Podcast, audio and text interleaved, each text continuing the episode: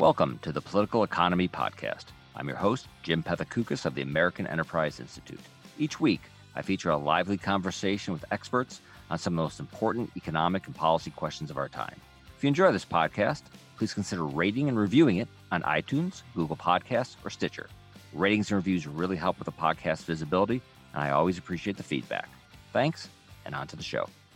When policymakers look at the challenges the world faces, whether it's climate change or the COVID pandemic, they often say, we need a new Manhattan Project to tackle these problems, or maybe a new Apollo program.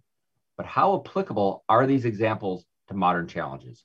Should an innovation policy in the middle of a crisis like World War II be different from how we typically promote innovation? And if so, what can lawmakers still learn from these past examples of scientific achievement? I'll be discussing these questions today with Dan Gross. Dan is an assistant professor at Duke Fuqua School of Business, and he's also a faculty research fellow at the National Bureau of Economic Research. He's the author of several papers examining innovation policy in the World War II era, the most recent of which is Organizing Crisis Innovation Lessons from World War II, which he co authored with Bhaven Sampat. Dan, welcome to the podcast. Good afternoon, Jim. It's great to meet you. And uh, honestly, I've seen many of your posts with interest, and I'm flattered by your uh, uh, interest in turn. So happy to. That talk. is the best way we've ever started a podcast with your with your with your praising the host. That that that really needs to become a regular part of what we do. That is excellent. Mutual so flattery really oils the No, that's right. Mm-hmm. Uh, well, uh, let's start uh, by looking at or getting a sense of this, how important was science research to the Allies winning World War II? Let's begin there. Oh, wow. So, great question. This will take us back 75, 80 years. So, World War II uh, really was one of the most acute emergencies in US history. It's hard to really put ourselves in the position we were in back then. It's hard to imagine now. Um, but this was a time when a, a, a global hegemon was taking over continental Europe, and the US, in principle, was was next. Um, and so this was an era when uh, the US initially lagged behind the technological frontier of then modern warfare. And a handful of science administrators went to the president to point this out and basically ask him to fund our uh, R&D um, in military technology. Now, um, that ended up, you know, proceeding, and you know what came out of that effort in World War II turned out to be not only immensely important to the war effort itself, but also yielded dual use technologies that found uh, civilian use in the post war uh, era.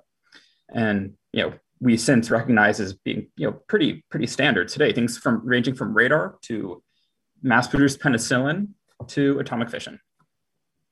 Is it is it is it generally assumed that these were uh, that these were that these were crucial um, advances. Obviously, we most people know the the one advance probably we all know is um, our atomic bombs. But the mm-hmm. other advances, and I think there were also advances like with you know bomb fuses and lot, there's lots of advances. Very, but, but they were for sure very important. Yeah, and what it's also hard to understate is the, the breadth of this effort. So it's not just the scale, but it's also the number of fields uh, that were invested in um, and where progress, substantial progress was made during the 1940s. Um, so I only listed off a handful of examples, but if you you know jump more in the medical direction, for example, you know advances in basic understanding of nutrition, of, um, of, of various human stresses, like what happens to the body at high altitudes, uh, or in, in, in, frigid temperatures. You know, the progress that was made in everything from you know applied technology and you know digital communications and electronics and radar all the way over to to medicine um, even over to surgical techniques these are things that we actually continue to use to use today now um, you mentioned sort of uh, applied i would imagine that at the time there was con- there was considerable pressure on that whatever scientists and researchers were working on that, that they had to keep in mind was how will this help us win this war right now. We don't need research that's going to help us win the war, the next war in 20 years. We don't need some sort of basic research that eventually might produce something. So I, so I imagine there's a lot of pressure to keep to keep the research super focused on solving sort of very practical wartime problems. It, it absolutely was. And so this is what makes crisis innovation problems distinct from innovation problems in, in regular times is that there's uh, a crisis, and the object of, of, of the R and D is actually crisis or solution as opposed to developing you know basic science and improving standards of living over over a longer horizon. Uh, and so there are a number of things that this agency, the Office of Scientific Research Development in World War II, the OSRD, uh, was doing to try to support uh, support this mission. Everything from um, engaging uh, top contractors, so top scientists and, and, and top industrial R&D performing firms, uh, to uh, parallelizing R&D efforts where there was uncertainty. For example, you know, in the race to develop an atomic weapon, um, undertaking multiple approaches to um, to an, uh, uranium enrichment, um, not knowing which one would actually pan out first, um, to actually close coordination with the military, both in priority setting, understanding what problems were, were most important to try to resolve uh, and were, were actually useful to soldiers in the field, uh, all the way down to um, production and, and diffusion, what it would take to get technology into the hands of the people who needed it the most. As you've already mentioned, there's sort of one part of that science effort that most people are super aware of. It's the Manhattan Project. And we also mm-hmm. know that policymakers are very aware of that example because it is super common that if there's some big problem facing the United States, someone will say, well, they will either say we need a Manhattan project to solve it, or we need an Apollo program to solve it. Right. Uh, how relevant are those examples, sort of to to, to innovation today? Um, whether whether you want to call it crisis innovation or innovation more broadly, as far as government's role, using those two as as as models. What can we learn, and yeah, what you know, should we avoid? This is one of the, the many things that has motivated my work on, on the World War II era is just how frequently, and especially, for example, in the past year, the World War II metaphor has been invoked. And th- that's a metaphor that, in my view, can be a little bit overused. And I think it's you know useful to be a bit more specific in what it was um, about both the, the, the, setting and the problem, um, and also the approach in World War II that made it successful. Um, and we could reference the Manhattan Project, but really what I have in mind is the broader wartime research effort uh, because they all kind of run together. What made it distinctive is, first of all, the urgency uh, and, and, the time horizon. And so, while climate change is, of course, um, an, an, urgent crisis, uh, today, in the sense that if we don't take measures now, consequences will, will come to bear in you know 20 to 50 to 80 years the threat isn't necessarily imminent you know, in the you know in the sense of you know a year or two two out or you know even a week or two out the way that for example the covid pandemic presented a truly imminent threat to well-being um, and second of all what's a bit different about something like um, the world war ii period and, and, and the problem then is that there actually was primarily a single user, you know, a, a single customer for the R&D effort, and that was the U.S. military and its branches. And that actually is part of what made it uh, possible. That's part of what facilitated this close coordination in relationship, which uh, really was instrumental to that effort, where you had military advisors, liaisons, sitting on research committees, um, helping to identify and come up with specific research proposals, um, and then also being involved in the translation efforts from effectively from bench to battlefield. Now, for something like uh, uh, pandemic times, that kind of model uh, might also fit where you can have coordination between um, the scientists and the science funding agencies and let's say hospitals um, or county public health departments that are actually on the front lines fighting this battle. Uh, for something like climate change, uh, because the actual, let's say, user base is a bit more diffuse. It's a bit more difficult to apply this, what I'll call command and control uh, applied R&D funding approach. For sure. Um, you have, and you have a, uh, a situation where not everyone, first of all, not everyone agrees it's a crisis. And even if you think it's a crisis, it's not a, it's a crisis the worst effects may be many, you know, even though we may be see, seeing them now, perhaps the worst effects are, are, are, are decades away. Mm-hmm. But yet, I certainly hear the uh, Manhattan Project example used all the time uh, even for people who are skeptical about industrial policy and government funding of applied research, they'll say, well, gee, you know, maybe uh, climate change, that is the one except that that seems like a, a, a crisis. So, mm-hmm. in what ways can we sort of apply these lessons uh, from the past, the Manhattan Project to climate change, and, and and what ways should we sort of not look not look at those lessons?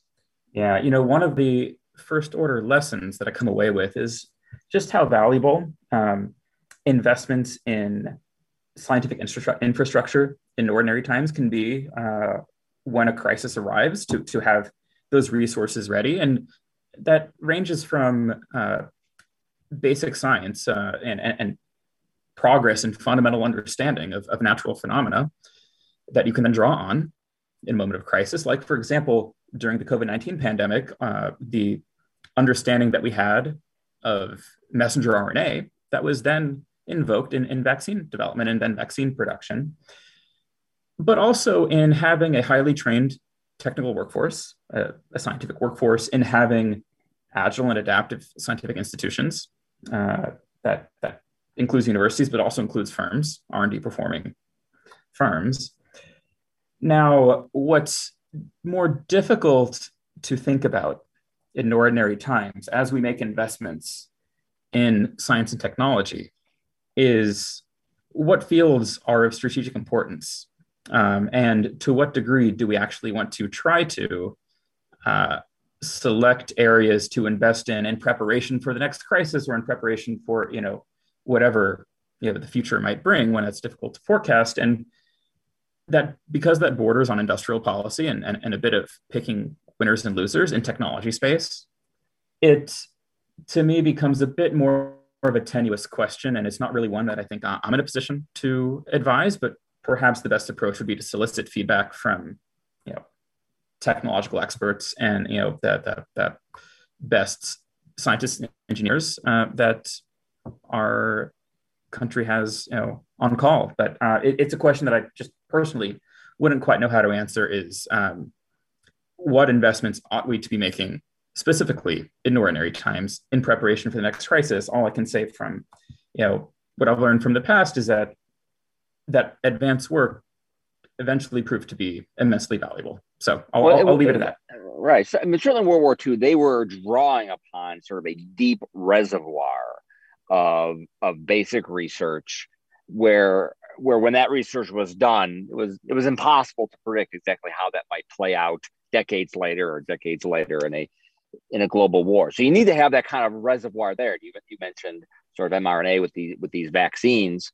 That that's not something we just had to sort of gin up on the spot. That there was something that there were that there were techniques already out there that we could that we could draw upon uh, and refine and turn into actual products that could eventually be jabbed into people's arms. So you need to have that that reservoir. And of course, my one of my concerns that I brought up in, on several podcasts is that it may seem so obvious to us now, like that where where funding should go. That funding needs to go into uh, into into batteries or this clean energy technology, or maybe it needs to go into this kind of new vaccine that we seem, or it needs to go into artificial intelligence and machine learning, or this specific kind of art, artificial intelligence that we seem so confident we know exactly where this where our where, where, where funding should go that we're going to kind of forget about the other stuff that we're going to forget about basic research because it just kind of seems off point right now when there's so many, you know, quote unquote obvious problems that we have to deal with.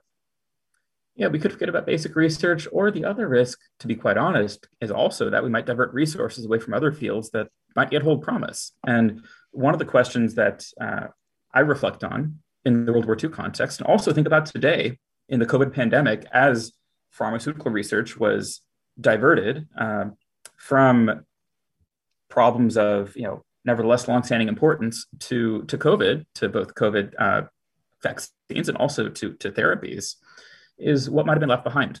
And let's just take the World War II context for a moment. When you have the scientific establishment, let's say the country's physicists, shifting from whatever work they're doing before to you know focusing their energy on atomic fission and radar uh, while we might celebrate because it's easy to see what we got from that effort, it's difficult to know uh, and, and, and easy to overlook what we might have also left behind.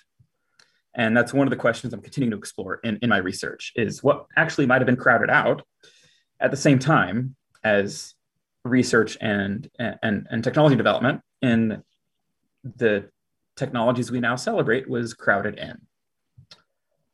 Um, I was uh, I was recently watching a, a documentary about the uh, about sort of the the race uh, for supersonic commercial airlines between um, in Europe, you know, specifically Great Britain and France, the Soviet Union, and the United States. Uh, a race which eventually um, uh, was won by the you know Britain and France conglomerate, you know, created the Concorde. And so during the '60s, we had Britain and France working on research uh, on on how to create a, a commercial supersonic airliner, while we, while the United States was mostly focused on uh, uh, on the Apollo program, getting to the moon. And there was a great quote in this documentary from a, uh, a, a, British uh, engineer saying, "This this was our moon race, creating a mm-hmm. commercial supersonic. That was that was that was our Apollo program." And I started thinking, "Ah, well, you know, if not for the uh, Apollo program, maybe you know, maybe we would have uh, had the uh, there would be a, burgeoning supersonic airliner." industry in the United States, and we sort of don't think about, as you said, what was sort of what was sort of lost? You know what were the technologies that sort of weren't invented um, you know because of this? Um, and, and and your point about about funding what do you uh, what do you feel confident saying about how much federal uh, r&d funding sort of crowds out private funding? How does that uh, how does that interaction work oh right so there's uh, that that's that's a great question um, and there, there, there certainly is is work on this, but it's also a difficult question to answer because ultimately, uh, counterfactuals are are hard to observe. But I think most of all, what I want um, an audience to to be mindful of is just that there can be crowd ups. It's you know it's actually very easy to to overlook, especially when we think about some of these uh, crisis moments um, and how productive we were in actually meeting the moment, as we have been with vaccines today. Well, certainly, yeah, I, th- I think the success with the vaccines, uh, as well as a lot of people look at China and they have these five and 10, you know, they've had a lot of fast economic growth. They seem to be advancing and they have these 10 year plans, which they've identified in sort of key sectors of funding. And it's, uh, if you look at those two things and you think, well, gee, you know, policymakers can do it. They can, they, they can, they can, they can pick technologies. They can devote funding to certain technologies and get great results. But again, one, uh, innovation or crisis can be different uh, than, than other areas. We have sort of a specific problem you're trying to address, uh, as well as well as um, you know you have this you funding is freed up in a way that you wouldn't you you wouldn't see otherwise. Um, there's a, there are a lot of ideas right now about spending a lot more on sort of basic research. Uh, we've had uh, I think uh, we've had uh, we had Jonathan Gruber on the podcast. It was a very uh, expensive, I think a trillion dollar plan over 10 years to sort of try to create technology hubs mm-hmm. uh, around the country. Uh, what do you think of that idea? How successful uh, do you think that idea would be to try to, you know, kind of move innovation away from the coasts and maybe Austin, Texas, Boston, Silicon Valley, and try to create sort of top down science hubs across America? Yeah, so um, I, I know John and his co-author Simon, and I've, I've talked with them several times, uh, given that our work intersects uh, a bit. And you know, I appreciate, I, I very much appreciate um, how they're pushing these ideas. You know, being a younger scholar and and and also um, being a bit more steeped in particularly the World War II era, uh, my perspective isn't necessarily to to push a particular um, position on this, but rather, I guess, to to highlight some of the trade-offs. Um, you know, I, I would I would say to really center this conversation requires going back 75, 80 years, again, to World War II, uh, because the OSRD in particular, to meet the, the challenge of the moment, really emphasized funding the best scientists, best institutions, and um, the best firms that were available. Uh, you know, the goal you know, in a crisis was to, to deliver results, the best results it could, as quickly as possible. Uh, as a result, uh, much of this World War II era R&D funding ended up concentrating in specific locations, uh, you know, different technologies being, being centered in different locations. And that ultimately led to policy debates, political debates uh, in the 1940s, when Harley Kilgore, a senator from West Virginia, raised concerns that the OSRD wasn't actually funding as wide a range of R&D performers as was available, and that ultimately that was squandered opportunity. And that debate continued after the war, uh, especially after Vannevar Bush, who directed the OSRD, published his seminal report, Science the Endless Frontier, which proposed a national research foundation to fund basic research in peacetime. And that debate was do we want to fund the best scientists, or do we want to ensure that scientific research is being widely supported? Now, those two choices inevitably present trade offs. I, I can tell you from my own work that the OSRD's uh, R&D investments ultimately seeded technology hubs in the different places where it operated um, and had long run effects on both the direction and also the location of US invention. And then, you know, downstream from that, entrepreneurship and employment in high tech industries. And those, those effects have actually played out all the way through, uh, through today, it appears. Uh, and so that's to say that the questions raised by, by Kilgore and Bush in the 1940s are real. They're still debated today. Now, in a crisis, that might seem uh, like a natural choice to fund the most productive scientists and institutions uh, in the most productive places. These are your Silicon Valleys or your Route 128 mm-hmm. areas. Mm-hmm. Um, but on the other hand, in normal times, objectives might be a bit broader than uh, you know uh, even than typical place-based policy. You might um, for example, not just be interested in lifting more boats with, with the rising tide, but there could also be strategic value, back to what I said earlier, in terms of investing in scientific infrastructure, in growing the number of regions that are R&D hubs, uh, not only for national competitiveness, but even in preparation for the next time that the scientific establishment needs to be, uh, let's say, called to service uh, in a crisis. So, you know, pulling, drawing that all back around, where I come down on this, and this this this moves us into the you know bit away from the, the let's say the positive realm into the normative realm. I can see a case for that, but um, you know for for for let's say a, a Gruber and Johnson type of policy where uh, an objective is to invest in more regions and and, and ensure that uh, R and D funding is a bit more evenly distributed Right. Across, and, across and indeed, yeah. and indeed, one reason that you know uh, they're doing that, and again, uh, people aren't familiar with the plan. You know, regions would compete for funding, and there's a there'd be a sort of a, a variety of criteria they would have to meet. But certainly, one reason for doing that is because you want to spend if you want to sort of more broadly spend a lot of money on r&d you have to justify it and if it's being spent in a lot of states and a lot of congressional districts, it's much easier to gather uh, gather the political support to make that kind of thing sustainable. I mean, um, it may seem like well, that's just politics, but you know, you you you have to sell a plan on a national level. And I don't think there's anything wrong with anything wrong with trying to consider like how you would do it. If that means, oh, yeah, absolutely. You, that means there might be, uh, you know, a, uh, you know, some more money spent in Keokuk, Iowa than there would be otherwise. Well, so be it.